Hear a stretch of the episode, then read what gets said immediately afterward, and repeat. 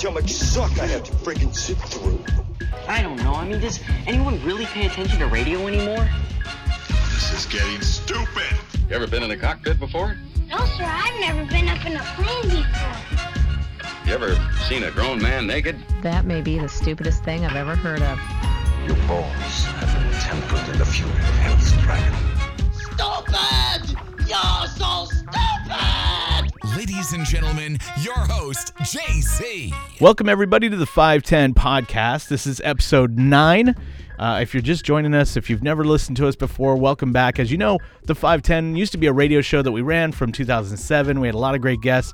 This new reimagined podcast has been so much fun because we've had folks like Kevin Martin from Candlebox, Marco Collins, Dave Allen from Gang of Four, and it's been fun getting to know their journey more deeply than we did with the radio program. And this week, I'm excited because we have Jordan Kurland from Noise Pop, Treasure Island Music Fest, a band manager of all these really cool bands. We're going to talk a lot about it. But uh, Jordan, welcome to the show. Thank you. Happy, happy to be here. I really, I was, I was, uh, it was great to hear from you in general, and appreciate the invitation. You know, uh, I'm going to tell a little story, and I'm sure you don't remember. You and I met one time in real life. We met uh, at it wasn't a noise pop show. I think it was a show to to promote the upcoming noise pop, and it was in a small, okay. Tiny little bar in San Francisco, and it was a Harmar Superstar show. Oh yeah. And I was, was blitzed out of my mind and I ran into you and I was like, "What's up? I'm JC." Like you were going to fucking know who the hell I was. And I, yeah, I don't I do not remember that. I remember the show. I think it was at the Parkside. I think you're right. Yep, the Parkside. And it was the Noise Pop like pre-part. It was like the Monday night before the festival. I can't say I remember our interaction, but I definitely remember meeting you at some point. So it must have been been been that. But yeah. yeah. Anyway, that man, God bless Harmar. Yeah, it was um it was an interesting show. I've never experienced Harmar. A buddy of mine was um a huge fan, and she's like, "You got to stand yeah. in the front row," and I went, "Why? What's yeah. so important about it?" And then he got like m- mostly naked, and I'm like, "Why am I standing here in this front row at the Parkside?" In front of harm. But anyway, it was a lot of fun. I, am I'm, I'm yeah. super. Like I said, I'm, I'm uh, I love what you've done in your career. Uh, Treasure Island Music Festival is one of my favorite. Noise Pop, of course, amazing. We've covered it several times uh, for the 510. Yeah, thank you. Um, but I want to get into like what. How did you get into artist management? Because that was sort of like your first foray into music, right? Yeah, I mean, and that's and that's still you know what I spend you know the vast majority of my time on. You know, um, I, you know, I've been working, you know, partners with Kevin Arnold on Noise Pop since 1997. So it's obviously been a big part of my career. Um, but you know, management was, you know, is my passion, and it's uh, frankly how I make my living. I mean, Noise Pop has been really a labor of love for Kevin and I all these years. You know, um, and it's great. You know that people appreciate it. But, yeah. Uh, yeah, but you know, as far as artist management's concerned, when I was in college, I went to um, a small school called Pitz, Pitzer College in Claremont, which is 35 miles east from LA. Um, I wanted to be a music journalist. And so I started writing about music for the school magazine. And I started meeting publicists. And that's when it kind of dawned on me that there's an actual music. I mean, this is pre internet, right? This is like 1992, mm-hmm. 93. Um, you know, it's a very, you know, very few people had computers in their dorm rooms. You know, some people were maybe using the intranet, but you know, um, so it wasn't like it just hadn't really occurred to me that there's an industry behind this whole thing. And once that happened, a light bulb went off in my head. The summer before my senior year, I'm giving you the long version. Sorry, it's all the good. Summer before my senior year, which um, you know, summer 1993, I, I moved to New York with some friends from college, and I interned for a management company. Um, that is defunct. It's called Seriously Inc. But their big client at the time was the band Living Colour, who was a, a big band at that point. Um, and I got to know artist management. And um, you know, honestly, when I left that internship, my feeling was that I didn't want to be a manager. I wanted to work in the music business, but I didn't particularly want to be a manager. Um, when I went back to Pitzer my senior year, two things happened. Um, I interned at Geffen Records my first semester, which you know, being 35 miles east from LA shouldn't be a long drive, but it was about two hours each way with LA traffic on the 10. Um, I bet. so that was my first experience in a record label. But I also started um, managing an artist uh, who I was in college with. He was a year younger than me. And he had put out his own put out his um, his own CD. Uh, artist named Matt Nathanson, who's now you know local San Francisco artist, and he's done very well. And he and I continued to work together for about 18 years. Wow. Um, you know, that was really it. I kind of I, I interned at a couple record labels. I did Geffen one semester in Imago, and I started booking shows on campus. And as I was getting more experience at different parts of the industry, I decided I really did want to be a manager. And what drew me to being a manager was wanted to be close to the creative process. And being a manager is one of the few jobs in the business where you actually are. Um, and I also liked, you know, how you know being on the front lines and how diverse the experience was each day. Like you were dealing with every aspect you know um, whereas if you're at a record label if you're a publicist you're doing a deep dive every day on being Right. a publicist right? Which is great. Um, but i liked having more of like an overall overarching you know kind of topographical involvement in everything an artist is doing. Um, so that, that that's the long version. So i graduated from Pitzer in 1994 i moved into la i was looking for a job in a management company. I sent my resume out to a bunch of people. I ended up working very briefly as kind of a paid intern for Henry Rollins' Henry Rollins' manager. That didn't work out. Um, I then went and took the typical entry level answering phones at ASCAP job that I went on, I think, six interviews for. It might have been four interviews. Wow. Got the gig. Um, two weeks after I got the gig, I got a call from David Lefkowitz, his office. David was a longtime San Francisco manager. I had sent my resume after graduating about coming up to interview. And so I came up over, I think it was President's Day weekend, 1995 Wow. and was offered the job. And a couple days later, and I moved back to, I moved to San Francisco, thinking I'd be here for a year or two. I was going to work in management. Uh, David's big pri- client was Primus. He also managed the Melvins and Charlie Hunter. Um, I had a lot of friends from college here. It seemed, uh, um, so yeah, so that, that that's the short version. And then I, which isn't short at all. And then I, um, you know, then I started managing some, you know, I continued to manage Matt Nathanson. And then as I was working in Dave's office, he let me pick up a couple artists, um, you know, a band called Creeper Lagoon. Mm. Um, this was 1997. So I was 25. you're, you're going backwards, man. Creeper Yeah. Lagoon. That's uh, that's a blast Yeah. from the past right there. Yeah. And then the next client I picked up was Beulah. Um, so yeah. And then, uh, you know, I worked for David until 1999. Then I left and started Zeitgeist Artist Management.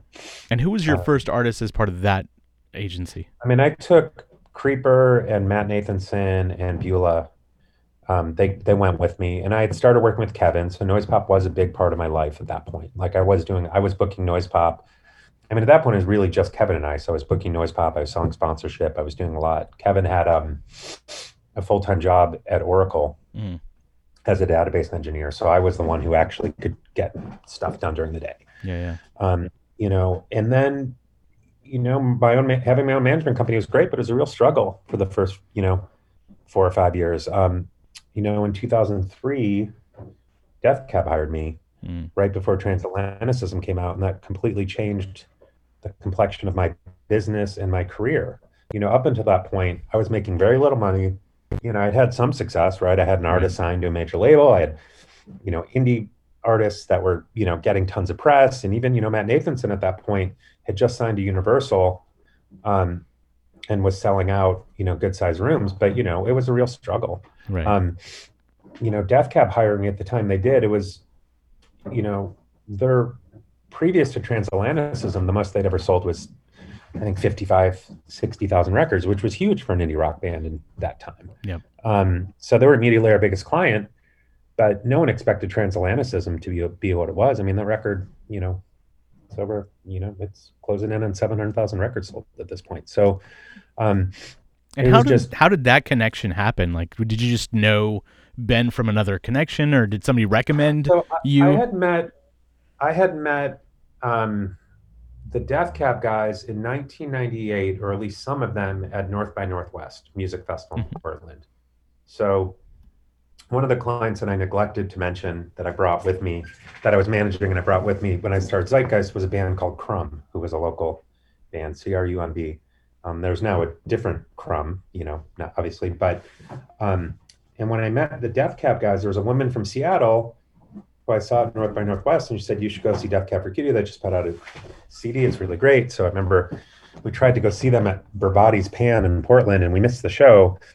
But my girlfriend at the time, who's now my ex-wife, um, bought a CD from Chris Walla, and I think I may have even I can't remember if I talked to Chris, but I learned that they were fans of Creeper and Crumb, and we kind of stayed in touch. And then I had Death Cab open some dates for Crumb, and then then they played Noise Pop the next year, and we just kept in touch over the years. They Yeah. were self-managed, so you know, thankfully they are who they are. And at the time they wanted to bring on a manager, obviously there were much more successful, bigger management companies or managers who wanted to work with them. You know, I was at a point in my career, I'd been doing it for a long time. I was 31. I just turned 31. And I felt like I was a good painter, but I didn't have the right canvas. Mm. You know, I was never able to show, you know, my bands all kind of did well and then petered out. Yeah. With Death Cab, obviously it just it changed everything. You know, the the record did really well. Um, I got to, you know, I got to be part of something, um, you know, that I hadn't been a part of yet, which is a really successful album campaign. So that was really exciting for me. You mentioned something along the way. A band decides it's now time for a manager. For every Yes. band, I'm sure that po- that point is different, right? That that milestone is different. Yeah. But for for a general sense, how do bands know when it's time for them to get a manager? I think it really depends. I mean, like you said, it's different for everybody. Sure. I think, you know, like I mean, I could say from the perspective of me getting approached by a band, you know, which might be different from when a band feels like it's right for them to bring on a manager. I think for, you know, it's you have to really think about what you're why you bring on a manager, right? Like, what are you trying to get out of it? Like, bringing on a manager isn't this magical cure to like, like all of a sudden you're going to get a record deal and a booking agent and, um, you know, it's it's you know managers like bands come in all all shapes and sizes. So a lot of bands just starting out might have a friendager, so to speak, and that friendager might really grow and become a man a great manager. They might not, you know, and then um, but I think it's really about what you know. It's really about what the goals and ambitions of the band are. But it's also being realistic, you know, about what are you bringing to a manager, right? Like for us, not that we wouldn't work with a, a new artist because we do, but it's just like what you know. I have a business. We have employees. We have overhead. Like we can't just you know. There's real considerations, Mhm. you know, to take in every time we we pick up a client because you know managers only make we we work on commission, so we're not making Right. money, and if the band's not making money, so there's only s- so many slots for a quote unquote, you know, developing or young artist. But I mean, what a man, I mean, this isn't really directly answering the question, but I think knowing what a manager does is so key to when an artist should bring in a manager. I mean, what a manager does ultimately is, you know, we're kind of like, you know, I, I liken it to being a general contractor if you're building a house or you're remodeling. Like we're we are working with the client, representing the client, managing all the different subcontractors um, to make sure that you know the vision is realized and keep everything on track. Um, you know, oftentimes, again, like if it's if it's a band that's building up a touring base, having a booking agent involved early is going to be more important than than a manager.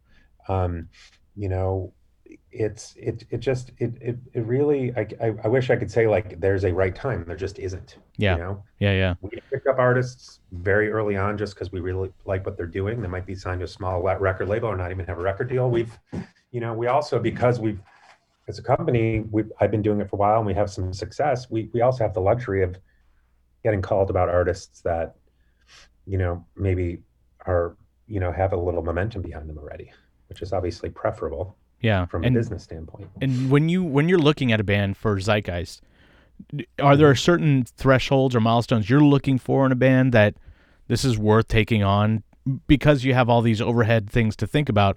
What what are some of those things? I mean, obviously they have to have a little bit of traction, but what are you looking for beyond that? Well, I think for us, it's, I mean, first and foremost, is something we really love and believe in, right? Because, you know, as a manager, you really are the most involved with with a with a client. Yeah. You know, I mean, with an artist, you're you have to. I mean, it sounds cliche, but you just have to. It has to be something you want to go to sleep listening to, brush your teeth to. Like really, you really believe in.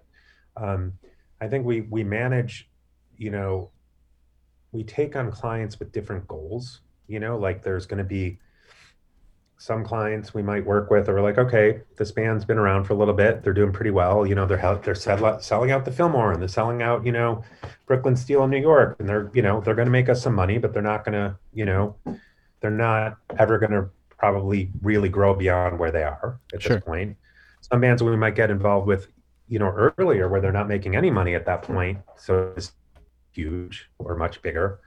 So, right, like mm-hmm. investments, because it is an investment of time.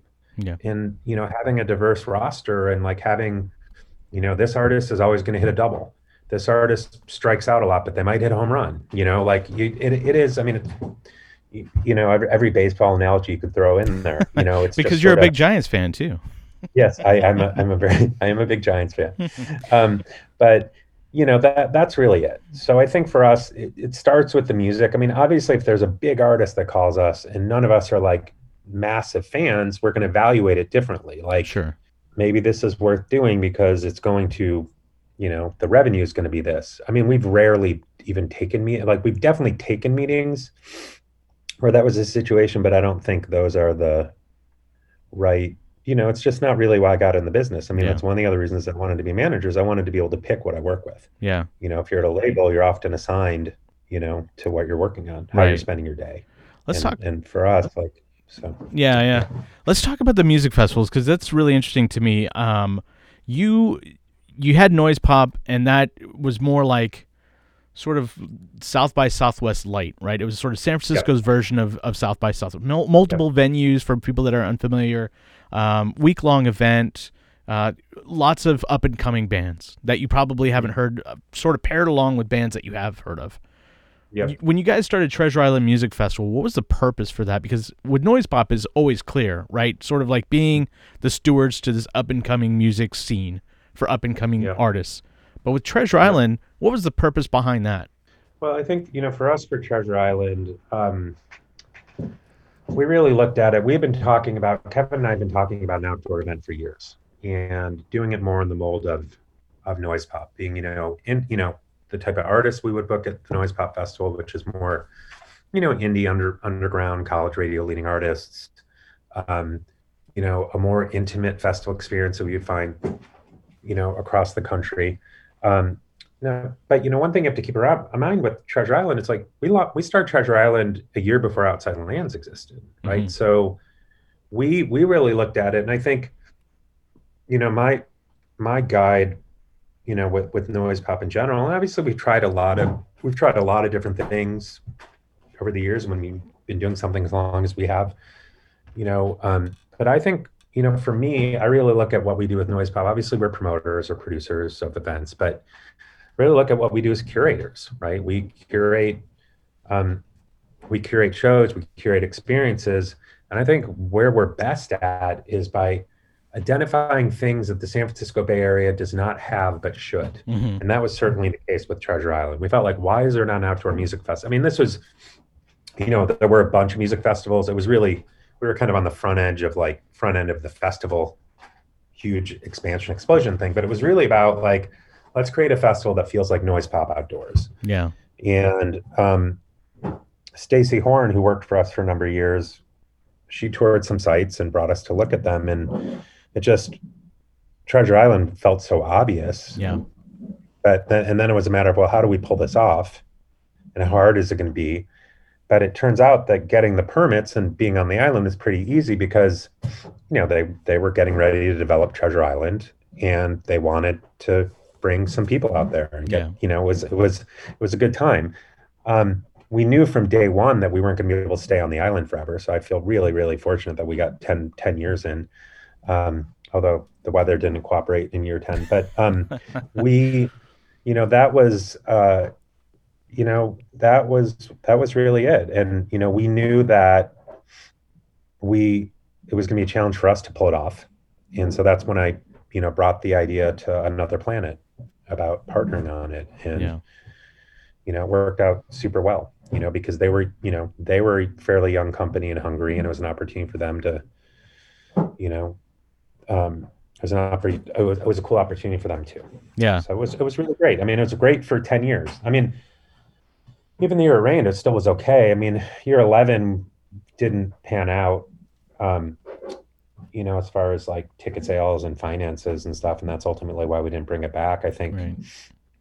you know, the demographic here had changed and there were a lot more festivals. And, you know, when we started Treasure Island, it was kind of cool that we were at the tail end of the festival season. But by the time we got, you know, into the, you know, you know, years into it, it was like, yeah, we're still at the tail end of the festival season, but now there's like 150 festivals and people Right. are, you know, be, between, you know, Coachella and us, whereas, you know, so It did seem There- like there a a lot lot popped up, right? Like you got Bottle Rock, you got Outside Lands, and then there's Yeah. just all the ones that are in between there. So it, Yeah, it did all this- seem like it was less about bands touring and more about like bands could actually build a tour and go festival hopping. Yeah. Yeah. That was yes, exactly. Yeah. And you know, it'll be interesting to see what the festival marketplace what would come out of this, what what the festival marketplace looks like. Yeah. Right? Um, you know, on the one hand, and I guess this is going a little bit into, you know, you you know, you know, wanting to talk about the future of the music business. I mean, you know, on the one hand, you could be optimistic about festivals because they're outdoor, right? And certainly outdoor events are gonna do better um, you know, than than indoor events initially. Um, but you know, the flip side is like if we're still adhering to social distancing, and you know, if outside lands, you know, can't sell seventy or seventy five thousand tickets, can only sell fifty thousand tickets. That's a whole new, you know, increase. You know, if you're having to enforce social distancing and wearing Right. masks, you've got a whole. You're gonna need added security. You're gonna be taking temperatures of people. You know, like there's just so many layers of things to think about Right. um, that it's pretty. It's pretty crazy. What did you So- learn along the way from Noise Pop and Treasure Island Music Festival that you think helped make it better as you went along? I think, you know, Treasure Island, we never really strayed very far from the formula. You know, we we added some things in, you know, to the, you know, but we kind of just kept with the idea that we're going to do this festival. It's going to be smaller. I mean, the capacity grew. I think it was, you know, over the years, but we we wanted it to feel intimate. We wanted to make sure the bands didn't overlap. That was like a big thing that you Yeah. could see every band if you wanted to. Um, you know, we we put stuff that you know we tried a comedy town one year. You know, there were different activations on site, but at the end of the day, we really just stuck to the formula there. I don't I don't think that hurt us ultimately. I think I think what ultimately hurt us is having to move off the island. We shouldn't take we took a year off. You know, like they're just Right, things. right, um, right. You know, uh, or you know maybe just festival ran its course. You know, maybe it's just supposed to be around ten years. That's possible too. Um, you know, noise pop's gone through many phases over over the years. I think, um, you know, I think with noise pop again, what we do best is put together small shows, putting bills together that are interesting, exposing people to bands early on that they might normally get a chance to see, putting local bands on bills or at venues that wouldn't normally be playing. Um, you know, we've tried through the years. I know you mentioned like the Southwest South Southwest Light. We tried through, year, through years to have some panels or have some edu- you know we used to call it the educational series. Yeah. Never really took off, and that was it was it was more of a bandwidth thing than anything, right? Like we're, you know, we haven't been able to, we haven't been able to. We just have never had enough staff to execute all these different things properly. So. Yeah. I think with noise pop, look, we're we're you know Kevin started in 1993. You know, we'd be you know we're obviously rapidly approaching 30 years of doing this. So um, we talk a lot about wh- how what it can morph into, and you know maybe it's just meant, meant to be what it is. Yeah. You know, and I think for us again, you know, pre-pandemic, a lot of the conversations were about well, what else do we want to try to do? What else do we want to launch? Right? Like what what does the Bay Area need? Um, you know, we started 20th Street Block Party, you know, I think five or six years ago, and that's been a really kind of, you know, love letter to the neighborhood where our office was, um, celebration of, you know, kind of the, you know, the culture and the food and the music in, in that part of the Mission District. We've thought about doing additional block parties. We've thought about launching another small, you know, festival. But, you know, I think, you know, with the festival marketplace, again, I'm kind of speaking more pre-pandemic. It just, you know, when people would ask me about festivals, it's like the main thing is having a point of view. Yeah. And that was like the world doesn't need more music festivals. You know, maybe there are some locations that do. Maybe there's some parts of the country or world that do, but in general, it's like everyone's festivaled out or have been festivaled out. So unless you're coming in with something that feels really unique and different, I don't know what the point of launching another festival is. No, right? I, And had I totally ideas. agree. Yeah, yeah, I totally So- agree. I think you know when I I don't like going to festivals anymore. Like I've been to Coachella, I've been to a bunch of different festivals. I think the challenge is, especially if you're talking about Coachella, you can't go see all the bands you want to go see. So then it becomes like, is it really worth spending that much if you're going to end up seeing them touring, especially in the Bay Area, right? We live on in the West Coast, so we have the benefit of seeing most of those bands come through our neighborhoods. Yeah. Um, so then it just becomes like, what's the what's the value there? And so to your point, you know, having a festival that is unique enough to add value is is probably the most important thing.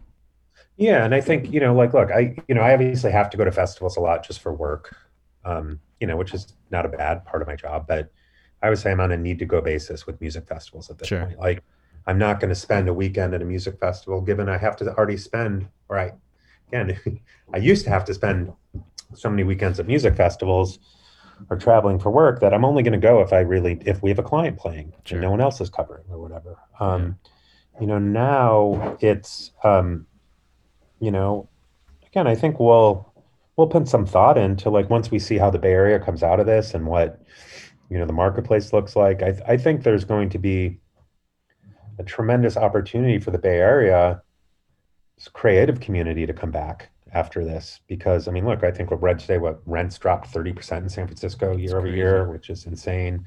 Um, you know, hopefully, I mean, look, it's terrible. I don't want anyone to suffer. I mean, I know this is going to be really, it is really hard. It's going to get harder, but at the end of the day, I think you know, having lived here since 1995 and watching the artist artistic community, you know, evaporate, it's because of the high cost of living and, Yeah. and the culture here.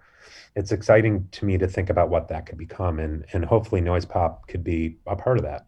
Have you forward. guys ever thought about doing noise pop in other parts of the Bay Area, right? Like, you know, San Francisco gets a lot of love, but Yeah. what about doing some in Oakland or Berkeley, right? There's a lot of We've- really we've good done more shows in Oakland over the last few years. Yeah. Just you know, now that there's venues. I mean, Right.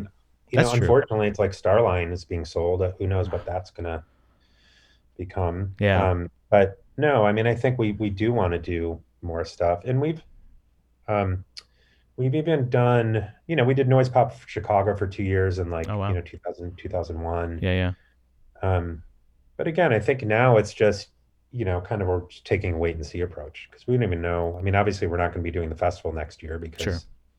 you know, at least Yeah, in yeah. February because no one's going to be able to, you know. But so we're we're just trying to figure out what what comes next Yeah. at this point. So let's uh that's a great transition. What's next for the music industry, right? Like we talked a little bit about like the you know, post what what does the post pandemic music industry look like?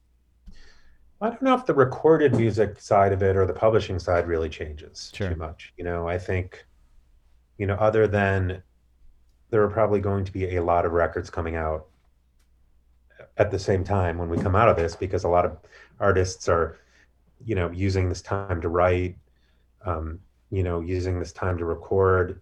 Uh, and, you know, for a lot of artists who, you know, which is most artists in the music industry at this point who are all, um, who are all, you know, whose income comes from touring, the um, the, you know, they're going to want to put records out around a time when they could tour again. So, you know, realistically, I mean, I don't have a crystal ball, but it seems like it's very possible to be touring next summer and fall, even it's if it's primarily outdoors. Yeah. But really, I think 2022 is when things will start to feel quote unquote normal as far as the touring market's concerned. Yeah.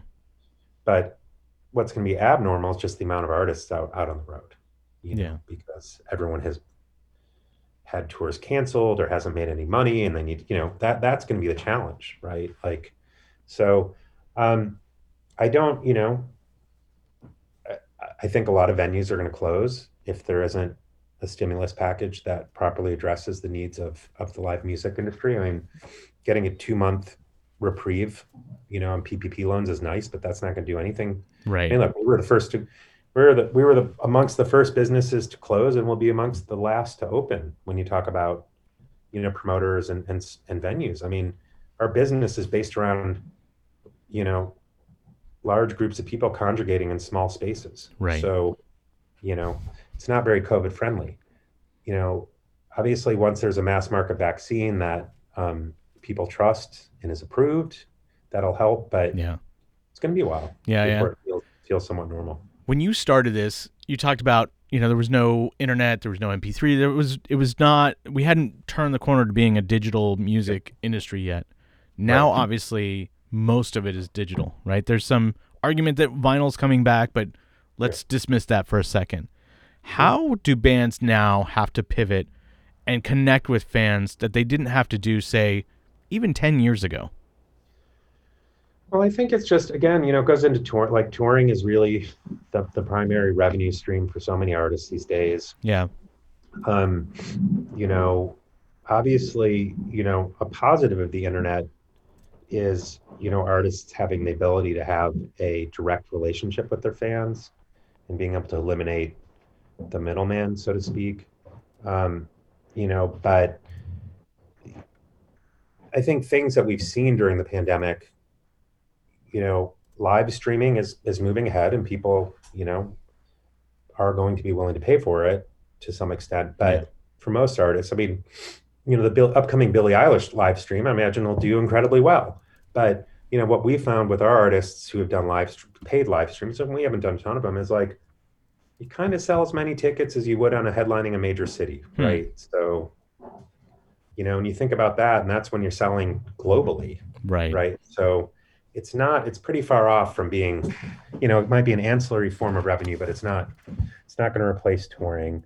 Um, you know, I think, you know, hopefully, um, you know, streaming becomes more significant Yeah. for most artists. I mean, right now it's such a volume business that if you're, you know, that if you're Cardi B or if you're, um, you know, Kanye, you're going to make a lot of money off streaming. But for, you know, the type of artists that I care about, you know, indie rock bands, those are album artists. People Yeah. don't sit around playing a single over and over and over and over the way they do, um, you know, on more pop oriented things. So, um, so I think, you know, hopefully that, that, that will, that will change over time. Um, you know, I think, you know, what Bandcamp's really done with the Bandcamp Fridays over the, over, um, you know, over COVID, it's been really incredible in in terms of you know both passing that money through to artists, but also, um, but also just creating urgency. You know, like what this business has lacked so much of is urgency because in the streaming economy, and I'm guilty of it too. It's like be like, oh, that's great. One of my, you know, Wilco has a new record coming. I love. They're one of my favorite bands, but like, it'll come out and I, I won't. You know, maybe I'll. It's it doesn't have the same urgency of like when you used to go to the record store to buy a record or a CD or a cassette. Right. Um, you know, Bandcamp Friday really has created a, a degree of urgency, and you know that's that's why we did. You know, that's ultimately why we decided to do those two compilations that we just released through Bandcamp. Um, one of our clients, Pup, put out a live record for one day only on Bandcamp in July, and we were all really floored at how well it did in such a period of time. I mean, they were insistent on it being a one day only. We were trying to encourage. I mean, frankly, like we as managers thought they should just put it out and keep it out, Yeah. and they wanted to make an event of it, and it worked really well. And that that gave me the light bulb when I was trying to think about, well, what can we do around the election? Get a bunch of artists involved in a, a relatively simple way, um, and hopefully raise a lot of money. You know, no way did I think we were going to raise as much money as we did, but still, it's great that it Yeah. that it all it all it all all went the way it did. So I don't. So to answer your question, I think, you know, I don't know how much the like the recorded music side of the music business is going to change. Yeah. Um, I think the touring industry is going to is going to be affected for a while. Like even you know, you're gonna have less clubs. You know, unless something miraculous happens, Yeah. clubs are going to close. Promoters aren't going to be in a position to take the risks they once were. Um, you know, so you know, you know, if security costs are higher, capacity's lower, bands won't make as much money. Yeah. You know, that's going to affect how bands tour. And then, like I said earlier, you're in this place where every band is going to want to tour once the world opens up again. Mhm. So, you know, I think you'll see a lot of packages initially because rather than, you know, compete, you know, trying to, trying to, try because we're all going to be competing for money. Right. Like we're all going to be And competing dates. for tickets. Yeah. There's only 357 dates, right? Yeah, Yeah. yeah. So, Yep. And um, so we'll see. I mean, you know how sponsorship plays into all of it. I mean, obviously, there's a lot of companies that haven't been sponsoring, you know, live events. Maybe that becomes more of a thing. You know, maybe that becomes even you know more plentiful for touring. I don't know. Yeah. You know, we'll have Yeah. to we'll, we'll see. But um, you know, I think the um, you know, again, I'm you know, look, I it's going to be a long road, but I'm excited for the next phase of it all. I think Yeah. it's going to be. I think a lot of. I think we're going to have some incredible records coming out because even talking to my clients about it, it's like they never get to stay. They're never stuck at home writing for seven straight months. Right, You know, right. they're writing, and then maybe they're playing some shows, or they're you know like. So I, I, I think that I think that will be a positive. So you're Yeah, saying there's some new Death Cab coming. That's really exciting, Jordan. Thanks for breaking that on my show. Yes, there will be some new Death Cab. There will be new Death Cab coming. I just have no idea when. But yes, Right. it is. You know, it's safe to say in the next couple years there will Right. be Death Cab record. I'm sure, Yes. no doubt. Hey, uh, also safe to say there will not be a new Postal Service record. So that's a, that was, was that your idea, by the way? the PSA Yeah, or the. the audition Um, stuff. Um, no, I mean not. I mean in 2013, it was my idea. Yeah. To. I didn't know what it would look like, but I said we should just pretend there's like this Postal Service audition tape that just got discovered, and there's a bunch of random people, and then we love it. We brought that ti- idea to Tom Scharpling, who brought it to life and made it way funnier than I, you know, we ever would be able to do. Yeah. And you know, kind of when all the postal service, you know, the USPS stuff started coming up over the summer, and people were kind of making jokes about the postal service and such great heights, and Yeah. you know, like save the postal service. You know, Joe in my office and I started talking to Ben about trying to figure out if there's something to do um you know to to like play into like kind of almost like a vote by mail educational psa around the Mm. postal service um, we talked to headcount who was interested in partnering with us you know ben wanted to work with tom scharpling again and that's and that's how the idea of like the second that's how it became the you know kind of the second installment of the the you know the postal service auditions I just love it when a musician or a band uses their platform like that. It's Yeah. like you said. I think it's it's finding ways to be creative in this during this time to stay not just relevant, but just to stay part of the community. Yeah, no, for sure. And I think, you know, I've been really lucky. I mean, part of, you know, my, uh, I mean, a big part of my journey into being, you know, politically active was Death Cab's interest in being politically active in 2004. Mm. You know, because it is very intimidating for artists and even managers and, you know, to figure out like what to do and how to get in and, Mhm. um, you know, and I've, you know, this year obviously I've had so much more time than I normally would to, Sure. to do stuff. So it's been that's been you know that's been a positive a part of it.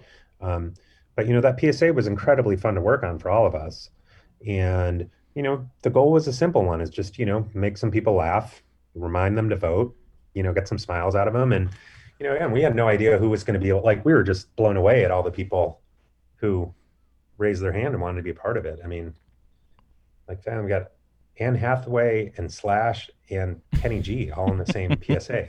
That's not typically Yeah. a group that you see in the same video. So No, no, it, it is not. It is not. You know, and we could have done more. I mean, we didn't have, you know, like the original goal was for that thing to be 10 minutes. It ended up being 18 because of all the people that were in it. I mean, we could Yeah. have had, there are other people who want to do it too. We just had to cut it off at some point. that's amazing. So, you know, it's really, really fun. I love it. Uh, well, Jordan, I, I'm so glad we got a chance to do this. I'm Yeah. glad that you finally got a chance to be on the show. Um, like I said, I, you. know, we've we've covered it a bunch of times, and I'm just glad that we got a chance to chat. Yeah. Well, thanks, man. I really appreciate you inviting me. And um, it's always good to chat. And hopefully I'll see you, you know, sometime out in the world when we're all allowed out in the world properly. Finger, fingers crossed, my friend. Hey guys, you've been listening to the 510 podcast. Tune in every Thursday on the510.com or anywhere you get your podcast.